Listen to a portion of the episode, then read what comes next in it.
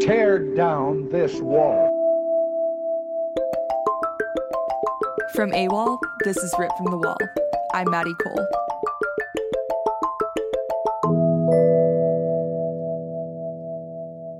If you've ever been to American University, you'd expect to see what you'd see on any ordinary college campus.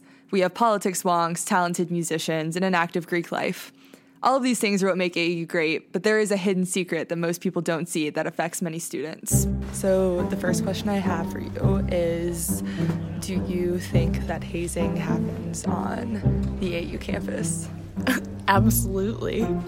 Not to mention, I have like walked in on like weird shit happening before, and everyone like turns and looks at you, and you're like, okay. What have you walked in on? Like, I walked down to a baseball field once, and I walked in on a bunch of new like pledges meeting up in the middle of the night in a field, which I assume was a hazing event. I'm not sure what else it could have been. Um, have you seen other forms of hazing on this campus? Um, I've seen being uh, kids being forced to run before. I've seen people having to pick up coins to like I'm pretty sure they had to like smash their knuckles against them or something, but they had to like collect coins for their frat. I've seen kids carrying other kids' books and shit. I asked students around campus if they thought hazing happens at AU, and their answers were a clear and concise yes. With a student body of about 8,000 undergrad at a school that doesn't even have a Greek row, why is hazing such a prevalent issue on campus? So, there are 33 fraternities and sororities on campus. This makes up nearly 30% of the undergraduate population. Recently, AU, and specifically the Office of the Dean of Students, has had an increase in events involving hazing in Greek life. In this episode, I talked to students who are involved in Americans Greek life, as well as members from the school's administration, to determine if Americans' hazing problem is smoke or fire. The university defines hazing as something that can be both physical and psychological. It's an intentional act of initiation into or as a condition of continued membership in a group, club, organization, or team that basically subjects another person to possibly injure, abuse, humiliate, harass, intimidate, or otherwise harm that person. And that's not me talking, that comes directly from the official American University hazing policy. According to this policy, it does not matter if these incidents are voluntary or involuntary. And that's where I think the fuzziness around hazing begins. I often see people make excuses that during their initiation processes, they feel that partaking in these activities is fine because they want to be a part of that brotherhood or sisterhood.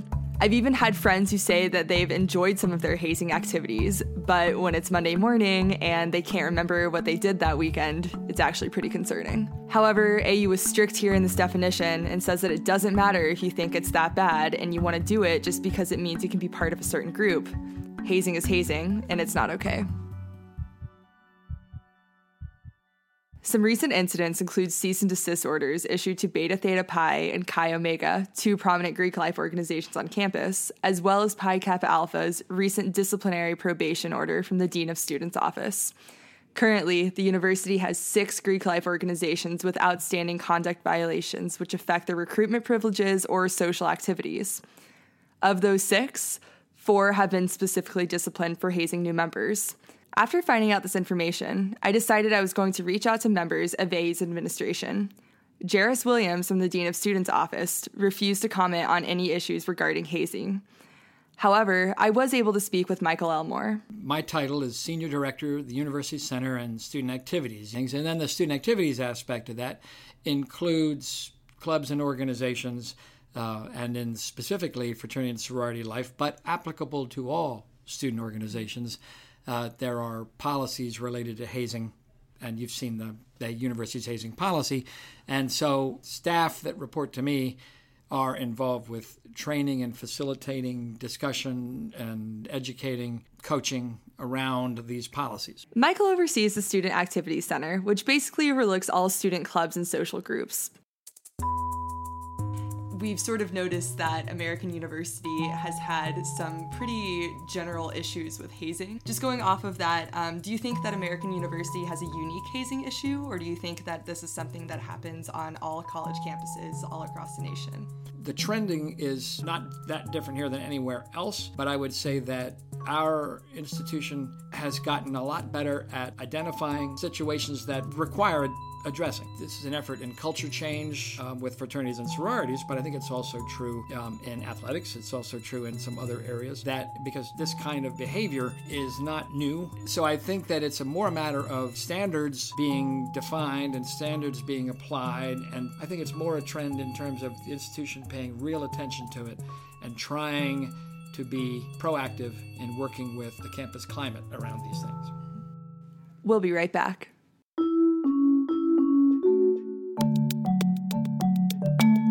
Do you care about subversive journalism and want to become a part of AWOL's investigative team? Send an email to awolau at gmail.com. Whether it's writing for the magazine, doing photography, or podcasting, come be a part of AWOL's team and take your journalism to the next level.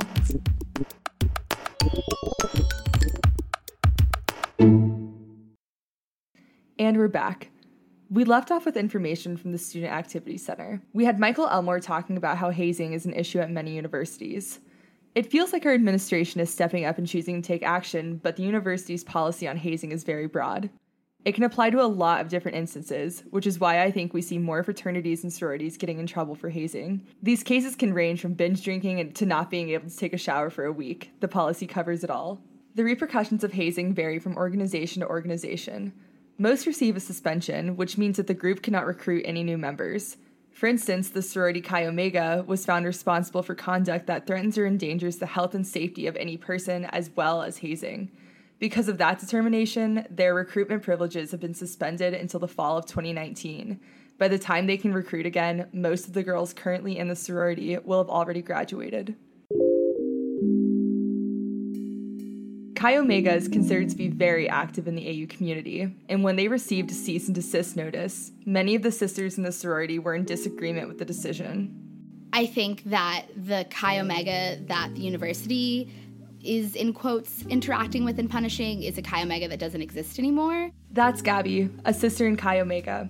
Um, we are an organization that like has a past that has like had some really serious hazing issues or allegations that like never really got um, figured out in front of the university, and they knew that and they were aware of that. And that was like seven years ago. And I'm proud of the way that the university handled things. I think there was an instance where it was one person versus an organization of 115 people. Like you would hope in any situation that it is the organ, it's the university's job to protect and also believe that one person over this other giant organization. I think that this is one of those instances where it like isn't really as it seems, and explaining it is really nuanced and unfortunately touches upon a lot of the other stigmas that already exist a little too closely. And once you get close to talking about those stigmas, people kind of like me saying that, like, yeah, we had a real issue with hazing, like before I was here.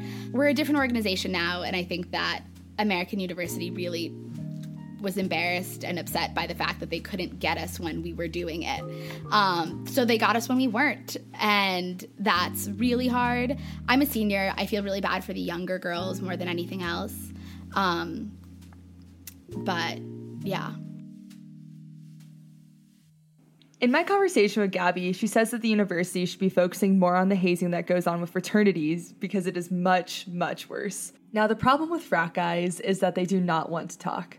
They are secretive about what happens during their pledge process because if they say too much, they can get into serious trouble. We hear rumors and stories that are pretty concerning and make you question the culture of frat life on campus completely. During my freshman year, the most talked about fraternity on campus was Epsilon Iota. By 2001, the chapter had lost both its national and university recognition, but that wasn't the most notable incident. In 2014, Three members of the unrecognized EI chapter attempted to run a student over with a car after he refused to join their frat.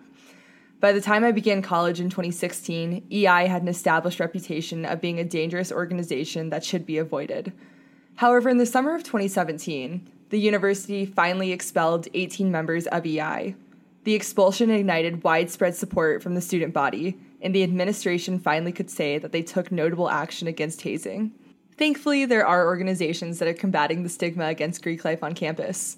The fraternity Zeta Beta Tau has standards during their pledging process to prevent against any form of hazing. To avoid hazing, they initiate all of their new members within 72 hours of them getting their bids, and once they're initiated, they have all the rights, privileges, and responsibilities of any brother. This way, no older members can cut anyone from the pledging process, since they don't really have one, so there's no obligation to do any pledge tasks. So, what can you do if you encounter hazing? Americans Greek Life webpage has an online hazing report form that you can submit. There will be direct links in the description of this episode. In my conversation with Michael Elmore, he turned the tables on me for a minute. My other question for you guys in your reporting that would be worth asking about why are students reluctant to report the things that they see? And if so, why?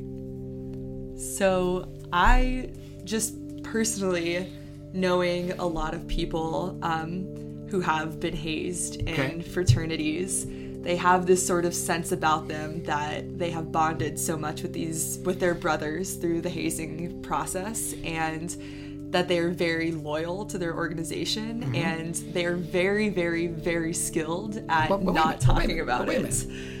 You know students who have been hazed, Mm-hmm. but you haven't reported. So yeah um i mean i so i think like my I'm not. thought I'm not. right Keep going. I just. I'm I mean, interested in this well, conversation. so my thought throughout the whole thing is I have been under the belief that they need to come forward Okay. and and report it, which Okay. I might be incorrect in that. Um, but that has been sort of my my thought process through the whole thing is that So someone could. Some could say, "I'm going to." A good. pick on me. No, I'm no, ready. no. You're, you're a podcast host. This is great. But if you guys are, were not around during the time of, but you know the incident, the Rodney King video from way hmm. back in the early '90s, or police were, and there was somebody who videotaped that, and there was a Bobcat Goldthwait in his comedy routine said, "Next time, if I'm being beaten up by the cops, put down the camera and try to help me." Well, that's what you know. It's not the same, but there are plenty of students who would say, this group is hazing. Why doesn't the university do something about it? Well, tell me what you know, and then we can start from there. Mm-hmm. I, but it also means I can understand why, because it means putting some of your friends in a situation that you might not be comfortable doing. we all shrug hazing off. We act like it's not our place to interfere with other people's lives. But there are serious repercussions when it comes to hazing.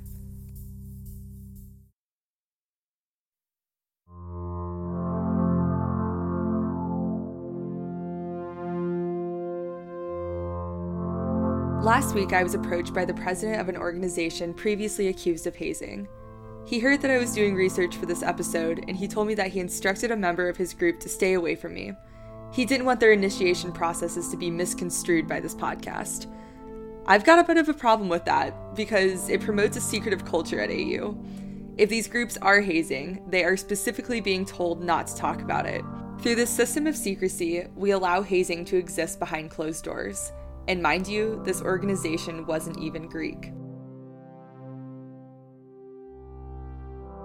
I think it's important to understand that hazing can take many forms, and it's not always as recognizable as some of the examples we've described.